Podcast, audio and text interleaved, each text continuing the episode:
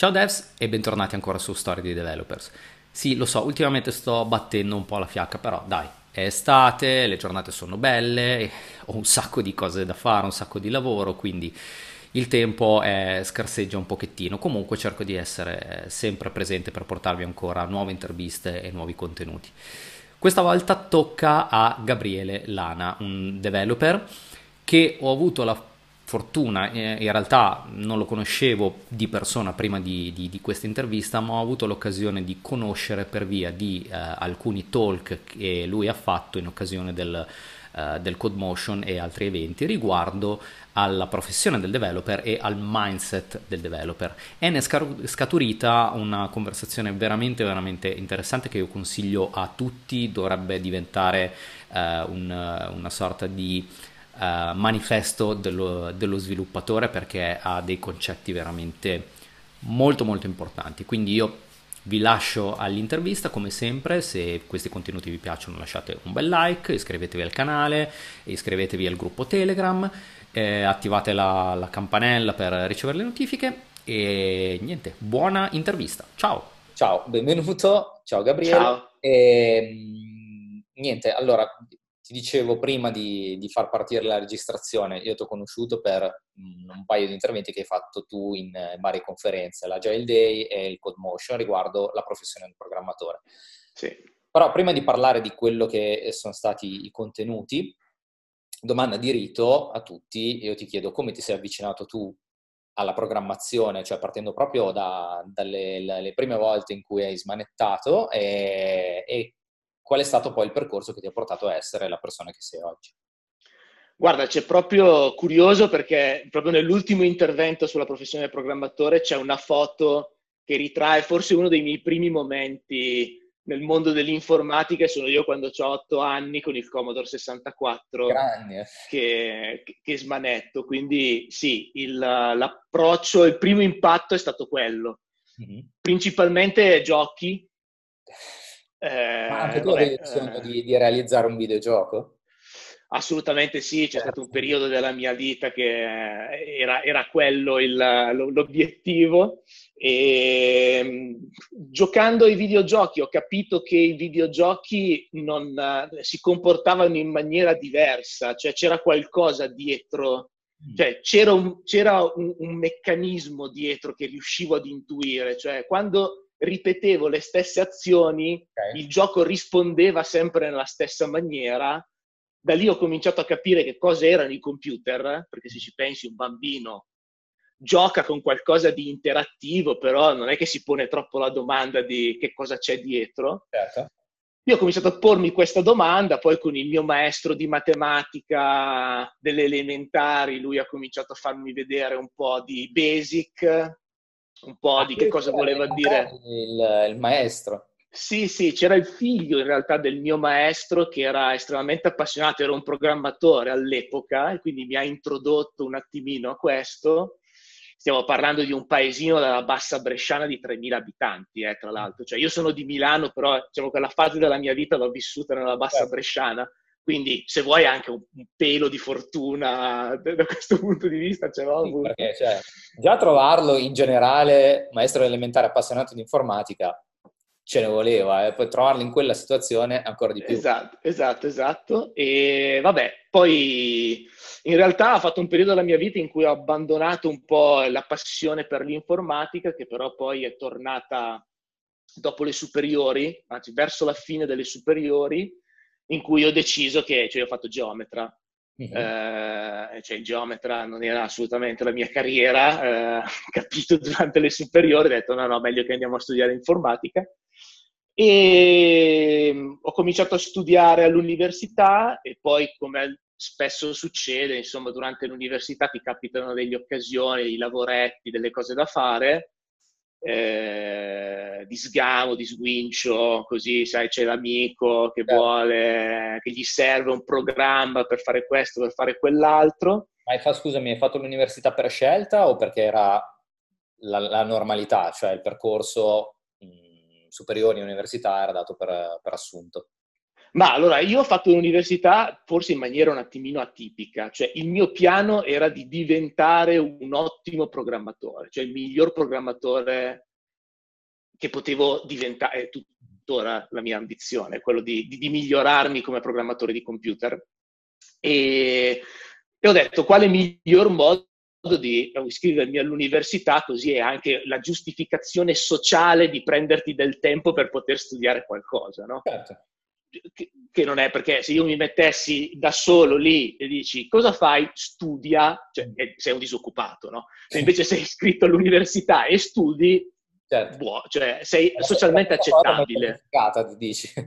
Esatto, e quindi io ho preso l'università come momento di studio, cioè momento per formarmi come programmatore. Okay. Il che non è sempre allineato con, uh, diciamo, l'essere un buon studente universitario, perché buon studente universitario si misura nel numero di esami che, che dà, e no, non tanto delle, delle, conoscenze che acquisisce nella, nella, materia, ma quanto soddisfi le esigenze del professore che ti deve dare il voto. Non sempre le cose sono collegate, infatti ci sono stati alti e bassi nella mia carriera universitaria.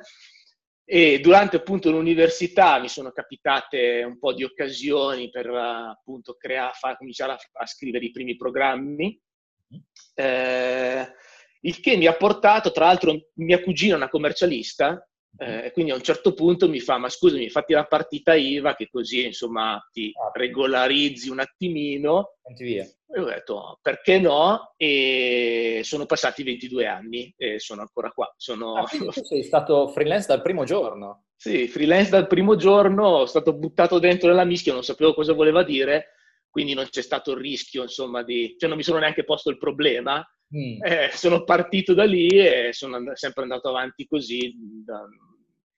Non ho mai avuto grossissimi problemi, nel senso che eh, nel bene o nel male il nostro lavoro è un lavoro eh, ricercato e, mm. e, se posso permettermi meritocratico, cioè nel senso che nessuno ti chiederà mai certificati, cioè nel senso che se chi ti ingaggia vuole raggiungere un risultato, vuole appunto raggiungere quel risultato indipendentemente dalle pergamene eh, che hai e, e dalle, eh, dalle abilitazioni che hai. Se sei capace di farlo, io ho questi soldi, ho questo problema, tu per questi soldi sei in grado di risolvermi questo problema? Sì, no.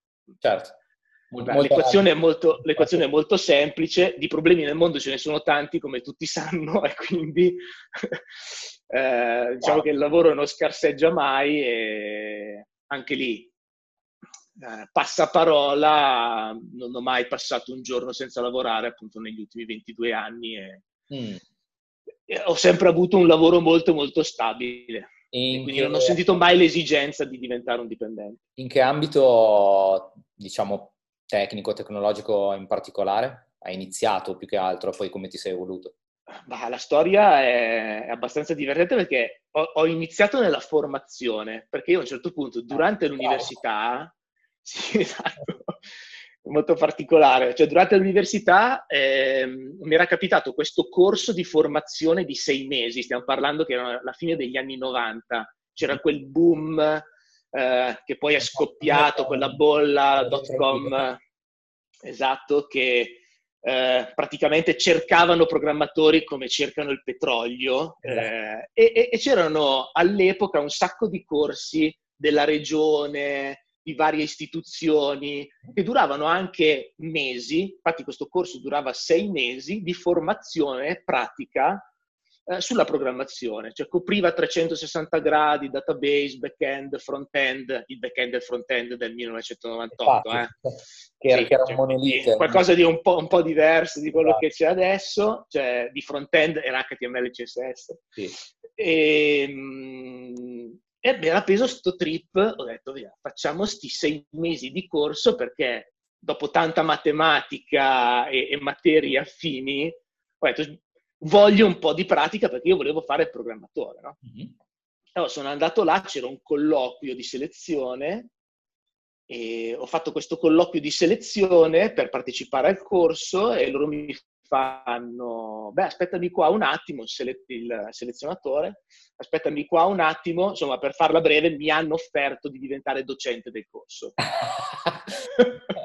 Bello. Io ero, da una parte ero estremamente deluso perché io volevo imparare... Che mi chiami per insegnare. Dall'altra parte eh, è sempre una validazione, cioè, cioè sì, il, l'ego però, è cresciuto esatto. un attimino. Con tutto il rispetto e la stima, però questo voleva, la dice lunga sulla qualità di quello che era il corso.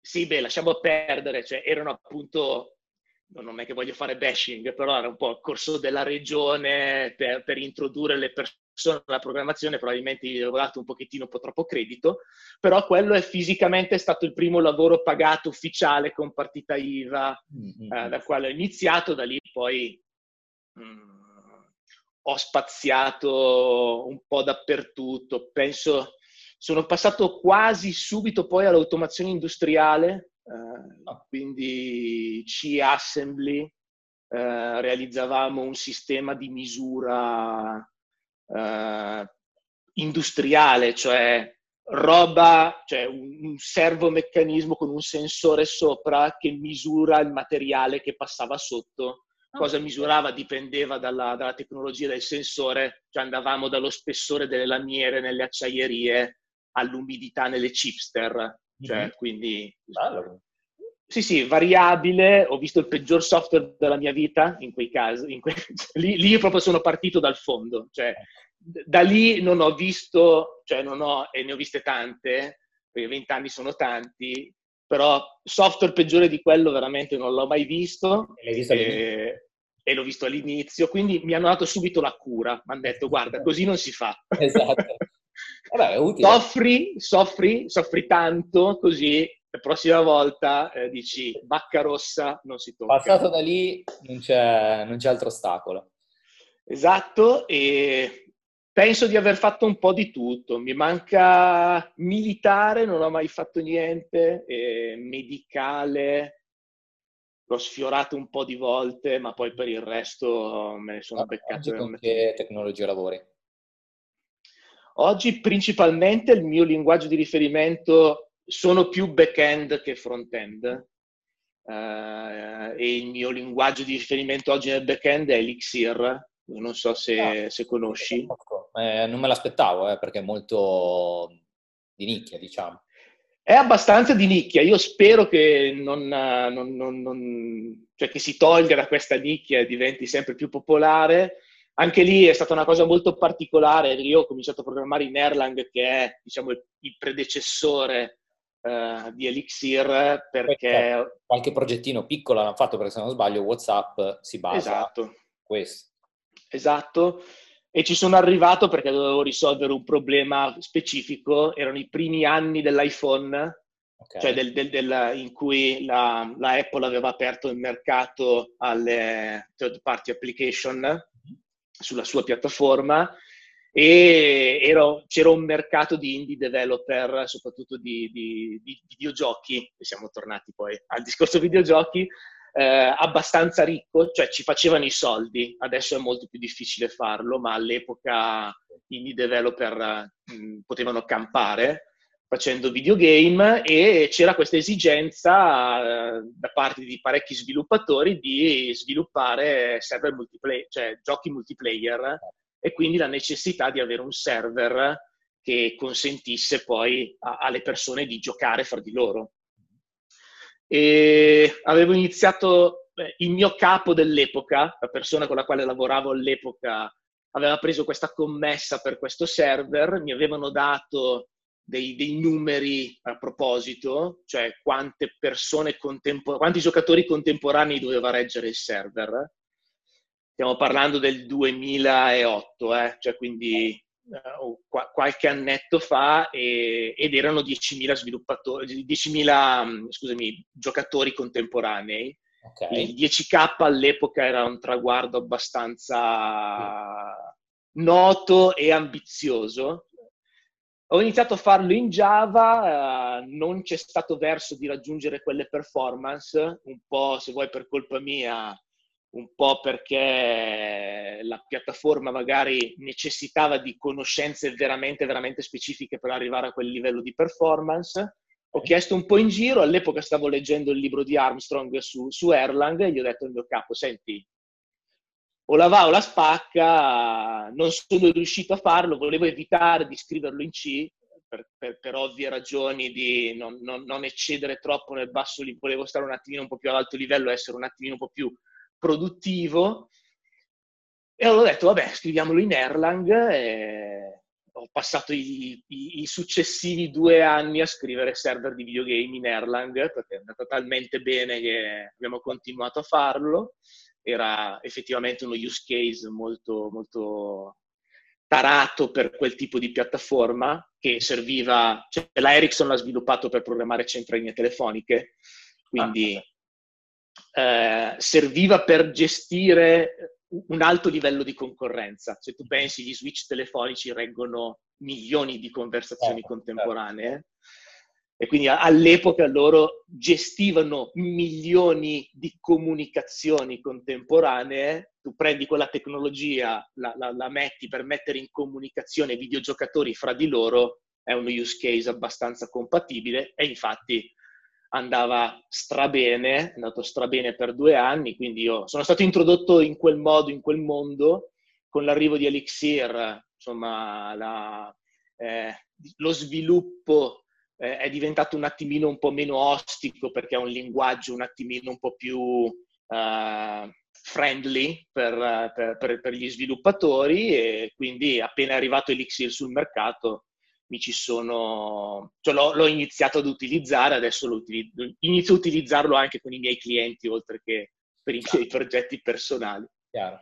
E, e, ehm, quindi cioè, hai parecchi anni sulle spalle, più o meno esattamente credo come me perché citavi fine anni 90, io sono dell'80, quindi mi sa che siamo quasi... Io sono del 77. Eh, quindi siamo, siamo lì. Eh, come hai vissuto l'evoluzione e, de, de, della tecnologia e il passaggio da una tecnologia all'altra, quindi anche il fatto che quando abbiamo iniziato si usava anche a livello eh, logico lavorare in un certo modo, oggi sembra che comunque il livello di ingresso sia molto più alto rispetto a quello che era quando abbiamo iniziato noi. Allora, da una parte mi ritengo abbastanza fortunato e non, non l'avevo pensata così, cioè il mio brand, cioè come libero professionista, non l'ho mai associato ad una tecnologia specifica. Certo. Io mi sono sempre venduto del tipo utilizzo cioè, ti prometto che utilizzerò la tecnologia migliore che conosco per risolvere il tuo problema. Cioè, quindi io sono sempre stato alla ricerca di tecnologie migliori per risolvere i problemi dei miei clienti. Okay. Non ho mai associato la mia persona, ho, che è più difficile, eh? cioè, da un punto di vista della, eh, del, del libero professionista, cioè fare marketing appoggiandoti a, ad un brand di un linguaggio piuttosto che di una piattaforma, piuttosto che eh, di un framework, è molto più facile perché le persone inesperte dici io ho una roba fatta in PHP, cerco il programmatore PHP, ti trovo come programmatore PHP, è molto più semplice. Certo. Ha un side effect negativo che è quello che quando la tecnologia viene meno di moda, tu non puoi andare in giro a dire al prossimo ah, sai cos'è? T'ho preso... Ti Beh. ricordi tutti gli anni in cui ti ho detto che questa roba era il top? Scherzavo. Esatto. Eh, una cosa che comunque mi è capitata anche di discutere con altri developer, cioè come fai a giustificare che poi quella tecnologia diventa obsoleta dopo due o tre anni? Esatto, io fortunatamente non l'ho mai fatto, ripeto, non l'ho pensata così, eh, mi ci sono trovato proprio perché il mio driver era la tecnologia migliore per risolvere il problema che devo risolvere. Mm-hmm. Quindi sono sempre partito così con questo modo di ragionare e, e, quindi diciamo che mi sono sempre tenuto aggiornato proprio perché sono sempre alla ricerca di qualcosa di nuovo, qualcosa di migliore. Anche lì abbastanza stressante perché eh, c'è, del lav- eh, c'è un lavoro dietro. Però mi pagano anche per quello, cioè alla fine sono diventato quella persona, capito, dalla quale andare per capire se ci sono all'orizzonte delle tecnologie eh, che possono essere meritevoli eh, per investirci sopra, per impararle, per provarle, eccetera, eccetera. Quindi, di, di, di ricerca e sviluppo in outsourcing. Eh, abbastanza. Cioè, ho preso un attimino quel ruolo, sempre in maniera non ufficiale, cioè non è che lo, lo, mi propongo in questa maniera, però faccio anche questo tipo di lavoro, la gente mi paga anche per quello, quindi mi sono sempre tenuto aggiornato. Dall'altra parte, devo dire la verità, eh, io sono contento di aver iniziato in quegli anni perché secondo me la vita mi è stata resa più facile. Cioè, nel senso che ne, negli anni si è complicata tantissimo. Sì. Oggi è molto più difficile. Incredibile. Cioè, cioè, solo per inizializzare un progetto devi avere... Oggi mi verrebbe il panico perché anche, cioè, uno, numero di tecnologie, sì. complessità di quelle tecnologie lì, quantità di materiale formativo che da un lato è un bene, ma dall'altra parte è yeah. analysis paralysis, capito? Cioè mi trovo davanti a 1500 eh, cose diverse che potrei fare, che mi sono date a disposizione per imparare a fare qualcosa ognuna abbastanza simile all'altra, ma neanche con pareri discordanti, no? Inizia da qua, fai questo, fai quell'altro, conoscendomi, per cui sono una persona alla quale piace un attimino eh, avere una conoscenza di base prima di cominciare a buttarsi a fare qualcosa. Mm-hmm. Eh, cioè, caratterialmente non sono uno che dice, beh, quella tecnologia non, la conosco, comincio a fare il tutorial, comincio a smanettare, comincio a pigiare un po' di tasti, poi vedo com'è, poi ci do un colpo di teoria, cioè a me piace leggere il libro prima, no? okay, uh, okay. non esageratamente, però mh, mm, mi piace sentirmi in controllo della tecnologia che uso. Ho capito. Beh, è anche giusto. E, perché mi dà meno ansia, cioè proprio una questione caratteriale, immagino. E eh, se, se iniziassi adesso penso che sarei in seria difficoltà cioè, nel senso che ad oggi, quando approccio una nuova tecnologia o approccio qualcosa, ho un, ho un bagaglio certo. di conoscenze ed esperienze di vent'anni che mi supporta. Cioè, anche nel nostro campo ci sono un po' di mode, cioè alcune cose le abbiamo viste e riviste girare in diverse salse, cioè i microservizi sono le service oriented, applica- eh, service oriented eh, application rivisitate, migliorate, corrette, cioè se hai vissuto negli anni 90 le SOA adesso ti parlano di microservizi, non è sta, sta rivoluzione incredibile certo. che dici, ah, svengo. Cioè, mm, abbiamo fatto degli esperimenti negli anni 90 che sono falliti per determinate ragioni, abbiamo fatto un ciclo lunare, adesso siamo ritornati con, con una versione riveduta e corretta di quella che erano le service oriented architecture. Un po' come le mode, vanno e vengono e tornano. Sono mode che ovviamente si rivisitano sia nella, nella, nel contesto storico in cui ti trovi, quindi problemi leggermente diversi, accumulo di esperienza, cioè abbiamo capito che determinate cose non funzionano, le rivedi e le correggi, però cioè, diciamo che parto da un 60-70% di robe che sapevo già. Mm-hmm. E, e, quindi dico, ah, bella idea correggere questo problema in questa maniera, bella idea fare questa cosa in questa maniera, eccetera, eccetera, eccetera, e, e colmi un attimino il gap che avevi passato negli ultimi dieci anni e, ed è un po' più facile entrare dentro in queste nuove tecnologie. Se dovessi partire da zero, effettivamente sì, oggi... oggi, sarebbe, oggi sarebbe problematico. Devi avere qualcuno che ti guida. Ad oggi penso che avere una guida in questo per, per, in, per, fare in modo che tu non dissipi troppa energia guardando in uh, sette punti differenti è una cosa fondamentale. Sì, sì, sì, è una cosa che faccio, quindi lo so, cioè io cerco proprio di concentrare le energie in una direzione perché vedo che comunque le persone tendono a, a dire ah ma no aspetta c'è anche quella cosa lì che mi interessa, mi piacerebbe e poi c'è anche quell'altra, no fermo, tu devi certo. andare ah, su... perché no. ce n'è quanta ne vuoi. Eh, eh anche troppa, è troppo. Io, io dico sempre, cioè quando io ho iniziato c'erano quelle tecnologie, poi lato web erano proprio forse due o tre, quindi era molto facile indirizzarsi, poi la cosa è esplosa senza controllo e effettivamente anch'io come te mi ritrovo nel fatto che dici che eh, se iniziassi oggi sarei molto più in difficoltà, ma se oggi io mi devo approcciare a una nuova tecnologia, a un qualcosa di nuovo, mi è molto più facile per via dell'esperienza che, che ho avuto. E, ehm, collegandosi a questo, in realtà non so neanche se è particolarmente collegato, quel talk che tu avevi fatto, che ha avuto così tanto successo, soprattutto su, mm. su, su YouTube per quanto riguarda la professione del programmatore, che temi andava a toccare e da dove ti è nata soprattutto l'idea di, di fare quel tipo di disposizione? Oh, temi, il tema principale, se vuoi, che riprendo, cioè, diciamo che è, è, un talk che ripeto, o meglio, che rielaboro e ripeto a cicli triennali, più o meno. Cioè, sì, cioè nel senso che il, l'orientamento è sempre quello, è sempre eh, trattare temi collegati alla professione del programmatore, che cosa vuol dire essere un bravo programmatore. Mm-hmm.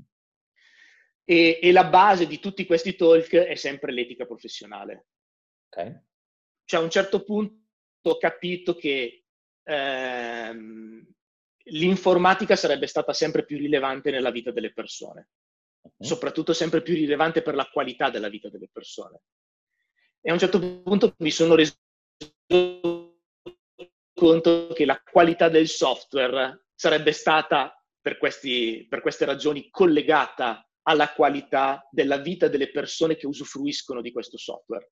Cioè, per me era evidente, cioè, eh, negli anni 90 erano i primi sitarelli, se il sitarello viene giù, chi se ne frega. Adesso se il software funziona non entri dalla porta di casa o cioè, certo. non ti danno i 600 euro dell'Inps, capito? Sì, ok. Toccato cioè, non ca- cioè, non campi. Eh. Certo.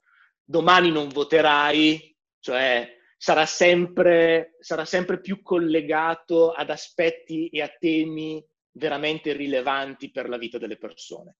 Mm-hmm. E quindi mi sono domandato chi è che può eh, dare il giusto rilievo al software se non chi il software lo fa e lo conosce molto bene.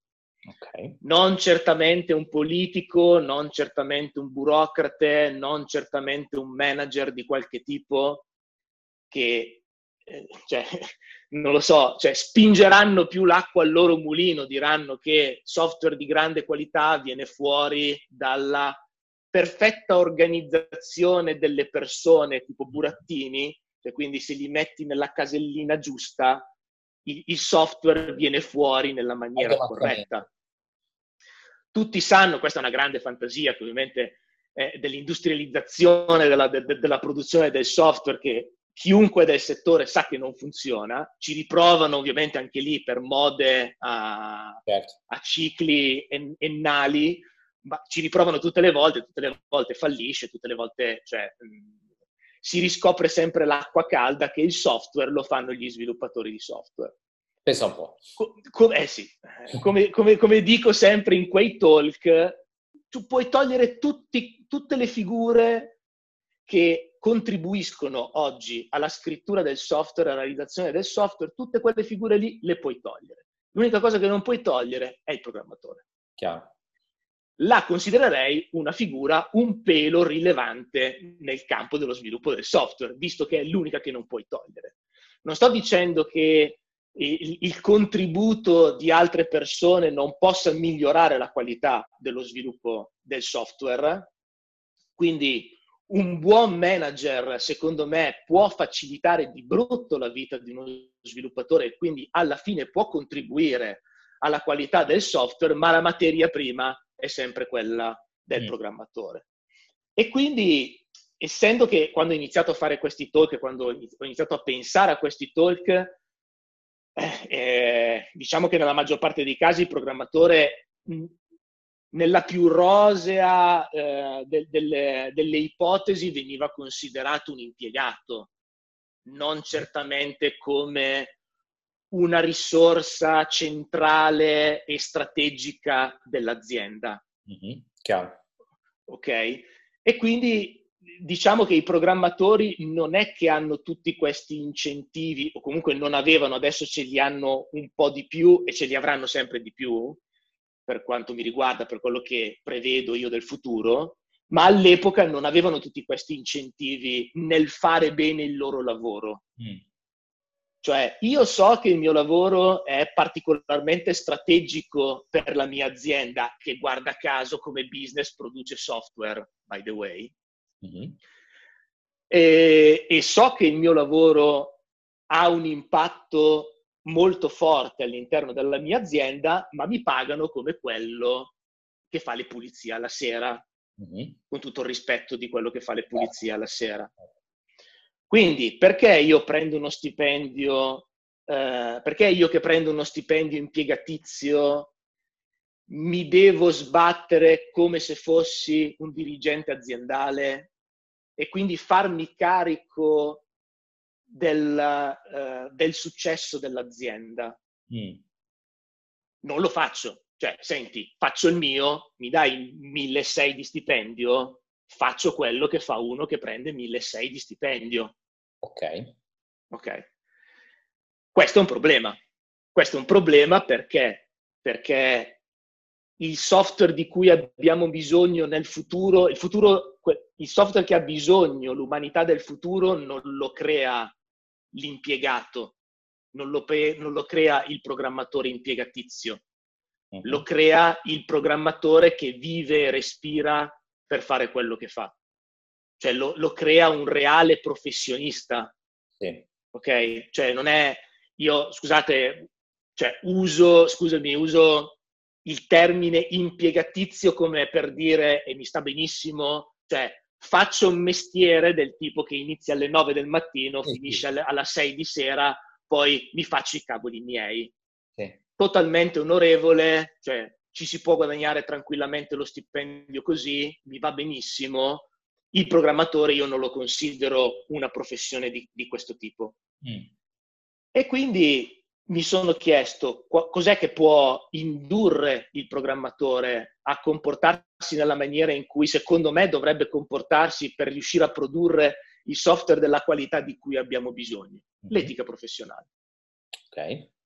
Cioè, essere programmatore deve significare qualcosa di un attimino di più di programmo computer dalle 9 alle 6. Solo perché mi pagano per farlo o solo per, perché, perché mi pagano per farlo. Uh, su, diciamo sul, c'è il capitolo passione che un attimino mi triggera, nel senso che secondo me non, è un altro dei temi che ho trattato durante quei talk. È sbagliato, secondo me, vendere la propria passione. Cioè, secondo me, molti programmatori programmano e fanno questo mestiere per passione e mi sta benissimo ed è il tuo motore, è la ragione per cui tu lo fai e lo fai, diciamo, con questa foga, con, questa, con questo focus, con questa attenzione, ma è sbagliato vendere la passione perché vendere la passione, cioè il, il rapporto che dovresti avere con l'azienda non dovrebbe essere emozionale, cioè l'azienda ti paga, è un rapporto professionale. Okay. Cioè, sono due cose... Mm, sì, cioè, sì. È, mm, interessante come, come tema, eh, da diversi punti di vista. Eh, sì. Io sono stato... Il, il primo video che avevo fatto su YouTube trattava proprio questo argomento, cioè il rapporto tra, mm, diciamo, i soldi e la passione che abbiamo noi nel fare il lavoro, che è, secondo me è diverso tra, nel, da, dal vendere la propria passione.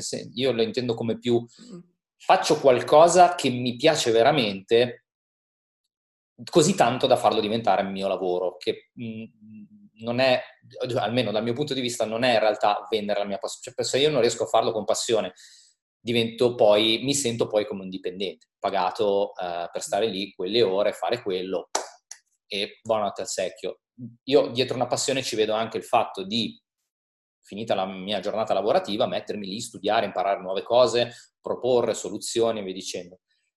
E quel primo video che avevo fatto diceva proprio questo, perché partiva da una situazione in cui ehm, veniva c'era un articolo su un giornale di un'azienda che uh, non riusciva a trovare sviluppatori, dichiarava di non riuscire a trovare sviluppatori neanche per 3.000 euro al mese.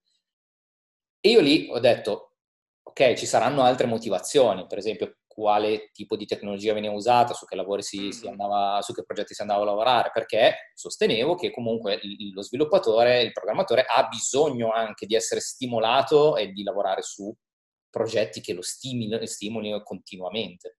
Quindi il discorso di lavorare, su, vendere la propria passione è un tema eh, effettivamente da, da sviscerare bene.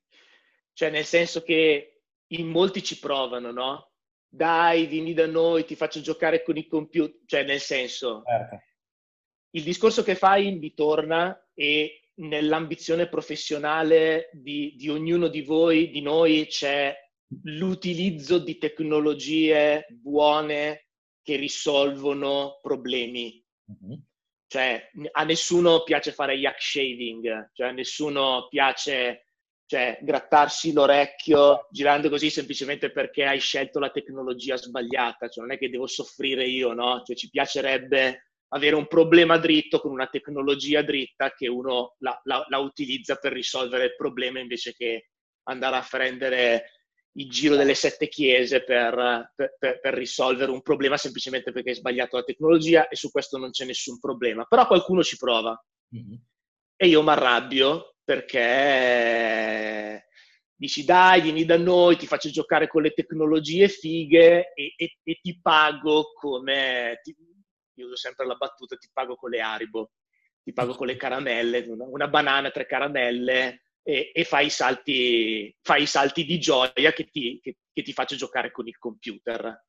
Questa è una cosa assolutamente poco professionale, cioè va nella nella direzione opposta alla maturità professionale che io vorrei nel mondo della programmazione. Mhm. Cioè, tu non mi devi prendere per un idiota, non sono un ragazzino che gioca con il computer, cioè, sono uno che fa un mestiere altamente eh, eh, professionale, eh, altamente qualificato e come tale mi devi trattare cioè, non siamo qua a giocare, io sono qua per risolverti un problema, un problema che porta valore alla tua azienda e tu mi dai una contropartita in denaro. Ma è un problema di come si pongono i programmatori? Secondo te è un, un, un problema di mh, concezione e percezione del valore del, del programmatore da parte dell'azienda? È un'ottima domanda, entrambe perché una influenza l'altra. Ok. Cioè, se tutti si trovassero di fronte a dei programmatori squali, se mi permetti il termine, cioè eh, con i denti aguzzi da un punto di vista della negoziazione finanziaria del valore del proprio lavoro, quando par- cioè, certa gente quando, quando pa- parla con un programmatore, sì, cioè, se i programmatori fossero così, cioè, starebbero un attimino al pelo, non, non userebbero queste argomentazioni del ti, ti, ti, faccio giocare con il computer. Mm. Un po' per immaturità, un po' perché non c'è formazione assolutamente, cioè, ma anche fra di noi. Cioè, se vuoi, quei talk lì hanno avuto successo perché ho parlato di argomenti di cui non si parla. Certo. Ho parlato di argomenti di cui non si parla che però risuonano perché sono problemi reali. Ho toccato probabilmente le corde giuste. Sono problemi reali che io personalmente, tra l'altro come libero professionista, ho toccato con mano più e più volte che se vuoi rispetto a un dipendente mi trovo più volte a negoziare il mio valore con le aziende e quindi so bene che cosa vuol dire. Così tanto per fare una cosa esatto. così semplice. So bene che cosa vuol dire e, e quindi per quello che ho affrontato quei temi e sono tutti un attimino collegati fra di loro perché appunto questo ti faccio giocare con i computer, il fatto di anche la percezione da parte delle persone normali di uno che lavora con il computer in realtà non è che stai proprio lavorando, cioè non so come spiegare. Nel tempo si sta, sta diluendo eh, questa cosa qua, però il fatto che bene bene la gente non capisce esattamente che cosa fai di mestiere, no, ancora oggi, il fatto che lo puoi fare da casa, eh, puoi fare da casa, poi allora apre le porte a... Esatto, non fai niente. Chissà cosa il fa quelli, scusate il milanese, tutto il dinca, no? C'è anche il vicino che ti guarda con sospetto un attimino, no? e, e tutta questa cosa contribuisce, cioè tutti questi aspetti contribuiscono a porre un freno alla crescita professionale, diciamo, del, della figura del, del, programmatore, di come la, la, l'opinione pubblica vede il programmatore. Anche questa, questa, cosa che abbiamo ereditato degli anni Ottanta, del nerd, eh, o, o, troppo grasso, troppo magro, comunque uno semi-reietto della società che preferisce le macchine rispetto agli esseri umani. Fino almeno a The Big Bang Theory che ha cambiato un attimo la percezione. Esatto, beh, ci sono tante cose che stanno cambiando. O oh, anche il fatto che diciamo che la metà degli uomini più ricchi del mondo sono programmatori o sono eh. stati programmatori un pochettino anche aiutato, cioè il fatto che ci puoi fare il grano serio un attimino aiutato. E probabilmente da, dalla figura di Bill Gates in poi la, la cosa si è un po' un attimo sdoganata. Sono tutte cose che hanno migliorato e grazie a Dio lo dico perché eh, secondo me ci hanno da guadagnarci tutti. Cioè mm. nel senso che non vedo eh, beneficio in un futuro che ha programmatori più scarsi. Chiaro, certo. Ma la tendenza eh, secondo te è quella a cercare da parte delle aziende di eh, uniformare il livello in modo tale da avere uh, un maggiore accesso anche alle risorse o c'è invece una tendenza a uh, farle valere di più proprio per i discorsi che dicevi tu? Ma guarda, ripeto, per me io ho fatto questi talk proprio per creare, c'è un motore naturale di questo miglioramento continuo che è trainato dalle aziende. Cioè le aziende, aziende che producono, uh, un, che creano un prodotto che di base è software, per, per, eccellere, per sfondare sul mercato, vogliono prodotti sempre migliori. Okay? Quindi quello è il loro traino. E stanno iniziando a capire che effettivamente ci vogliono programmatori migliori. Mind blowing, cioè chi l'avrebbe mai detto, no? Ok, però ci stanno arrivando da una parte. Dall'altra parte volevo creare un altro motore, cioè volevo creare il motore del programmatore che si pone come un professionista e perché cambia il modo di vedere le cose. Tu hai detto prima di studiare, no? Ma se io mi considero un impiegato, sai, oggi, eh, non so, faccio il programmatore, però domani potrei... Eh, la mia reale ambizione è fare il bagnino. Nulla di male in tutto ciò, però è, è, è un attimino... È, cioè non troverai mai un dici, guarda, cosa faccio il chirurgo, però la mia ambizione è fare il bagnino. Cioè, certo. ti suona un attimino differente la questione, no? Certo. Quindi quel motore che dice al programmatore, dici, io voglio fare il programmatore, fare il programmatore è figo, fare il programmatore è qualcosa che eh, di di degno all'interno della società, di capire qual è il valore all'interno della, della società del programmatore e quindi sentirsi anche una certa responsabilità morale, etica, professionale nella creazione di buon software. Mm. Cioè io sono legato dalla mia etica professionale nel fare bene il mio lavoro perché il mio lavoro impatta la vita delle persone indipendentemente da quanto mi pagano. Ok, quindi effettivamente Questa... è, un cane che si morde la coda, perché giustamente uno dovrebbe dire ok, lo faccio perché ho la consapevolezza di fare qualcosa di valore, però Perfetto. poi dall'altra dice, eh, però questa azienda non mi paga, che faccio? Io volevo rompere questo equilibrio qua, perché se tu non migliori la, la, tua professionalità, se non ti migliori come professionista, se non ti migliori come programmatore, semplicemente per il fatto che la, l'azienda ti paga poco o l'azienda non ti considera come dovrebbe considerarti e per questo tu non ti migliori, non stai facendo eh, certo. del bene a nessuno. Ok, non stai facendo il bene dell'azienda che ti sta trattando male, ma ti stai anche suicidando. Sì, sì, sì. Se tu invece continui a migliorarti perché appunto sai che lo devi fare per etica professionale e perché è giusto che tu lo faccia, mm-hmm. domani non sarà più quell'azienda lì, ma ci sarà un'altra azienda che, guidata dal motore di cui parlavamo prima, del voler fare software sempre migliore, cerca programmatori bravi sul mercato, tu hai passato quegli anni a migliorare te stesso, bam, entri dentro in un'azienda che ti dà valore e che ti consente ancora di più di crescere.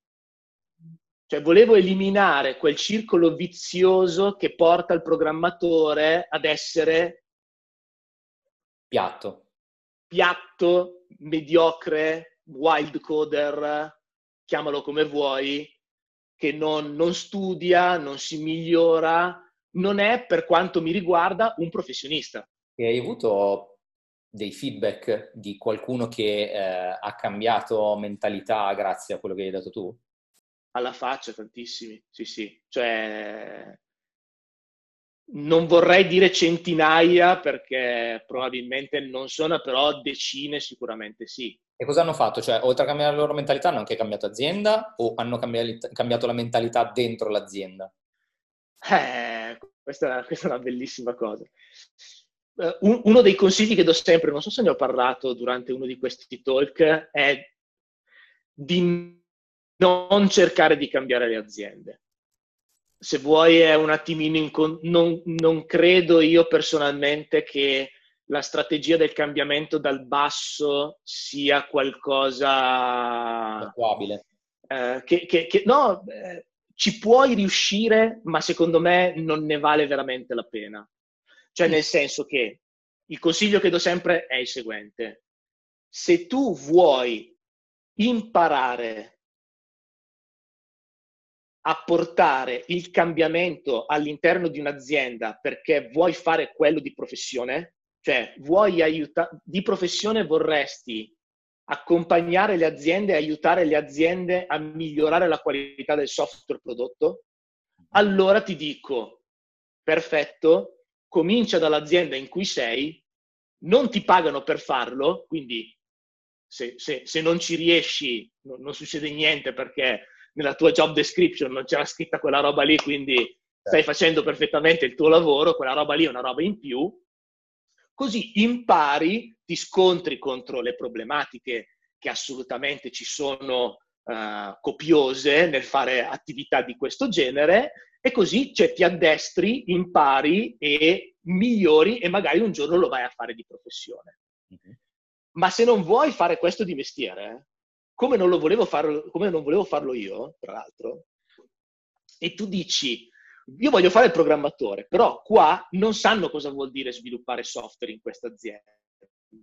Quindi cosa faccio? Cerco di cioè, stortare o piegare o, o, o eh, manipolare la mia azienda per fare in modo che un domani sviluppi il software come io vorrei che il software si potesse sviluppare così che posso tornare a fare il programmatore esattamente così come voglio farlo. Questa qua è, è la ricetta dell'infelicità. È la ricetta dell'infelicità perché eh, spesso e volentieri i programmatori vedono un, una finestrella che è così sul mondo dell'azienda. Cioè, spesso i programmatori fanno delle battute, no? che ci sono dei manager che prendono delle decisioni assolutamente idiote, sì. assolutamente senza senso. Quando parliamo di questa cosa con, con gli altri programmatori, eh, io dico spesso attenzione perché l'idiota ci può essere sempre, cioè quindi può darsi che sia un idiota che prende decisioni idiote, ma hai pensato al fatto che questo qua in realtà è uno sgamatissimo e ha preso la decisione perfetta per quella che è la sua reale agenda, che tu non conosci. Certo. E allora ti chiedo, se quella sarebbe, se quella fosse, scusate, la decisione perfetta per quella che è la reale agenda dell'azienda, qual è la reale agenda dell'azienda e tu sei d'accordo con quell'agenda? Cioè io ho conosciuto aziende che, non lo so, mh, soprattutto all'inizio degli anni 90, eh, comunque calcolavano il ROI, il, il, ritorno dell'investimento sul marketing e non sul, sul prodotto tecnologico. Cioè il prodotto tecnologico veniva considerato come un costo e i costi vanno ridotti. Chiaro. Cioè, loro misuravano, cioè, in base a quanta pubblicità metto su cioè, io faccio tot soldi. Cioè, la conversion rate è sulla pubblicità, Chiaro. indipendentemente dalla qualità del prodotto. era quello il motore. Cioè, il quale la gente non, non mi fa causa e sono a posto. Certo. Chiaramente un programmatore che vuole fare bene il proprio lavoro in un contesto di questo genere è, è destinato a vivere una vita di stenti, cioè è destinato a vivere, a vivere una vita triste, perché il suo obiettivo non è l'obiettivo dell'azienda. Mm-hmm. Infatti, quello che dico sempre è: ma scusami, invece di star lì a lottare contro i mulini a vento, contro un'azienda che magari ha degli obiettivi che sono quelli e, e lasciaglieli. Cioè, chi ti ha detto che sviluppare il software migliore per una determinata azienda sia veramente un valore? Non è detto. Mm. Prendi Hanno la paura. e vai.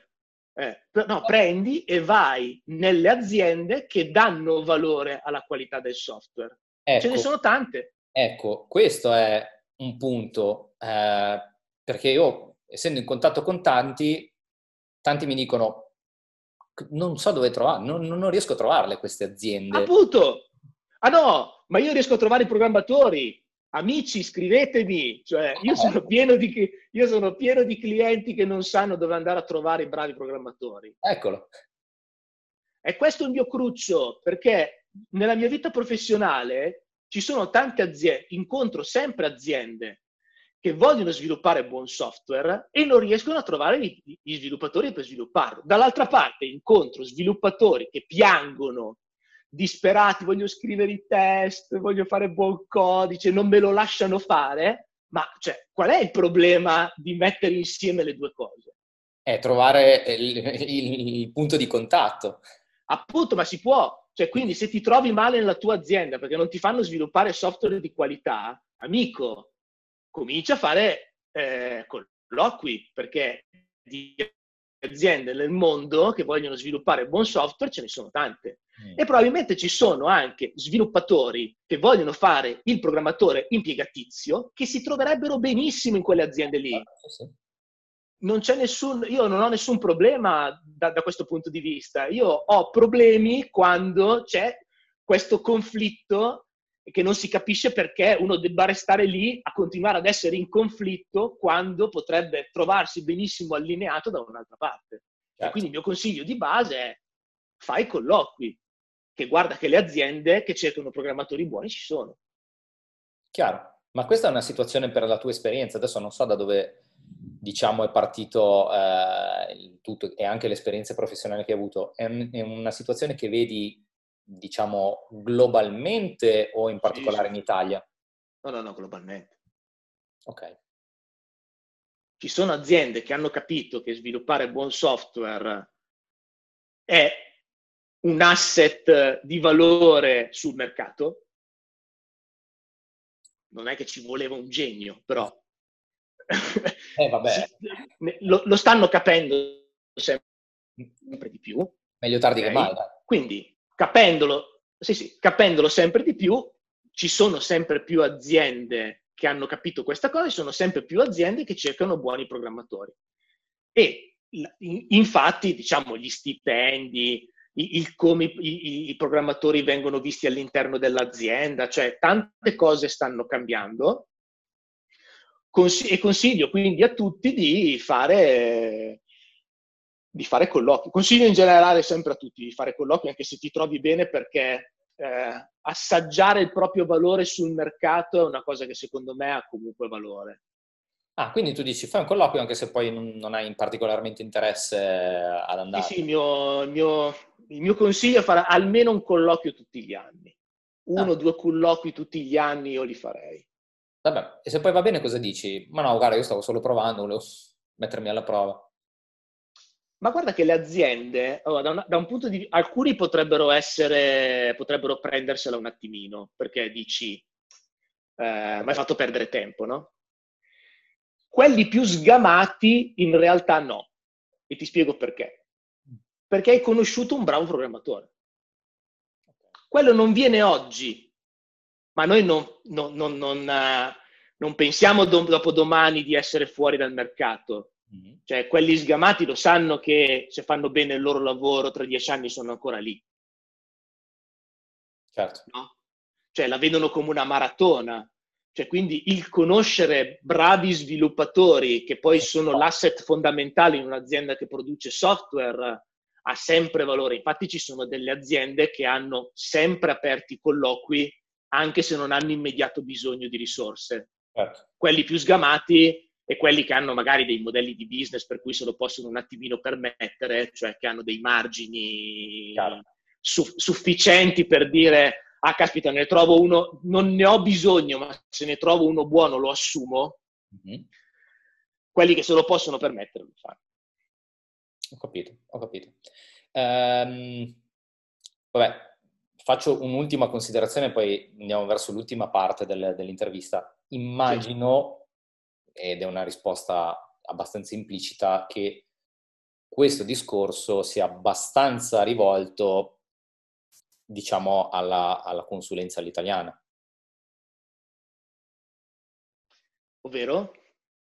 ovvero tutte quelle aziende che eh, eh, diciamo, considerano i sviluppatori prevalentemente come un numero e non, non, gli attribuiscono il valore che invece dovrebbero avere e li muovono un po' come burattini da un'azienda all'altra. Ma guarda, noi da buoni italiani ci, ci, ci, ci bastoniamo sempre, cioè ci vediamo sempre peggio in realtà di quello che, realtà, di quello che siamo. Cioè, è vero che eh, all'estero alcune aziende hanno cominciato a fare queste considerazioni molto prima de, de, de, del, del, mercato italiano. Okay? Gli Stati Uniti, soprattutto in Inghilterra, le aziende hanno cominciato a fare questi discorsi ben prima di noi, sono stati ovviamente dei precursori. Ma io lo, lo, lo, lo attribuisco più a un fatto di eh, effettivamente mercato, cioè se negli anni 90 in Italia non potevi, non potevi, sviluppare su internet un modello di business che ti dà quelle revenue sufficienti per poter trattare i programmatori in una determinata maniera, cioè non è colpa di nessuno. Non so, non so, se mi sono spiegato. Cioè, per fare il gran signore cioè per poterti permettere di assumere bravi programmatori in quantità e trattarli nella maniera corretta, devi avere anche un modello di business che ti sostiene. Diciamo che solo recentemente in Italia è, si, si, è potuto creare modelli di business di questo tipo sviluppando tecnologia uh-huh. e non avendo magari le spalle coperte dai, da, dai, dai signori dell'universo. Certo. Cioè tipo monopolisti, cioè come, come le poste, come, come, le telecomunicazioni, come le banche, come le assicurazioni, cose di questo genere. Cioè io, piccola startup che nasco dal nulla, negli anni 90 difficilmente potevo creare un prodotto tecnologico che mi dava determinate revenue sul mercato. Oggi le cose sono, sono un attimino cambiate e quindi anche in Italia si possono fare determinati discorsi. Io l'ho sempre vista più come un, un problema di mercato come, come, un problema, più che un problema di mentalità. Perché guarda che in Italia cioè, potremmo sorprendere, perché comunque c'è una cultura di imprenditorialità, soprattutto individuale, piccola, media impresa, che è riuscita nel passato e anche nel presente a sfondare a livello internazionale. Cioè mm-hmm. noi siamo capaci di fare impresa, siamo degli ottimi artigiani e degli ottimi piccoli industriali. Ci sfasciamo, secondo me, quando i numeri cominciano a crescere, sì, ma questo è un altro discorso. Cioè, nella grande industria ho i miei dubbi che la mentalità italiana possa... Facciamo scalare, come si dice. Facciamo fatica a scalare, perché l'italiano, med- come, come anche nell'esercito, io ho fatto il militare, mhm. anche nell'esercito, quando hai più persone che pensano, mm, le cose cominciano, visto che noi è presente, tutti sono il direttore tecnico della nazionale quando ci sono, eh, esatto. quando ci sono i mondiali di calcio. Ecco, quella lì è la mentalità italiana che non scala. Ok. Ma la, è, è, la stessa mentalità che fa in modo che una piccola, media impresa possa farcela in ambito internazionale. Chiaro. Quindi, visto che nel mondo della tecnologia sono le macchine che devono scalare, non necessariamente gli uomini, quindi, secondo me abbiamo, possiamo farcela. Possiamo anche lì abbiamo un'opportunità. Posso dare questo messaggio di speranza, secondo eh, me ce la possiamo fare. Speriamo, speriamo. Senti, per concludere eh, l'intervista, domanda anche questa di rito, qual è stato nella tua carriera professionale il tuo più grande errore? Cioè quella cosa che ad oggi diresti mh, mm, e te ne vergogni anche un po' e dici no, non, non l'avrei fatta, non la vorrei fare mai più se c'è stata, perché poi magari... È una risposta, cioè l'ho realizzata adesso che mi hai fatto la domanda. Eh. Probabilmente è non, non, imparare bene a parlare inglese nella prima parte della mia carriera. Ah, ok. Questo è stato il mio errore strategico più grande. Perché da, quando, ha, da quando l'hai ha... imparato ti è cambiato No, che mi ha, mi ha, confinato, ho dovuto impararlo perché insomma tutte le, diciamo che eh, tutto il materiale, tutto ciò che riguarda la mia professione è scritto in inglese, quindi alla fine, bene o male, ho dovuto impararlo. Non sono una cima, eh, anche adesso. Tra l'altro, l'ultimo dei talk l'ho fatto proprio a Codemotion, l'ho fatto in inglese. Ah, quindi, cioè, a livello di difficoltà... Pote- potete giudicare voi qual è il mio, il mio, il mio livello. E, ehm, sì, non averlo imparato all'inizio mi ha limitato al mercato nazionale, mm-hmm.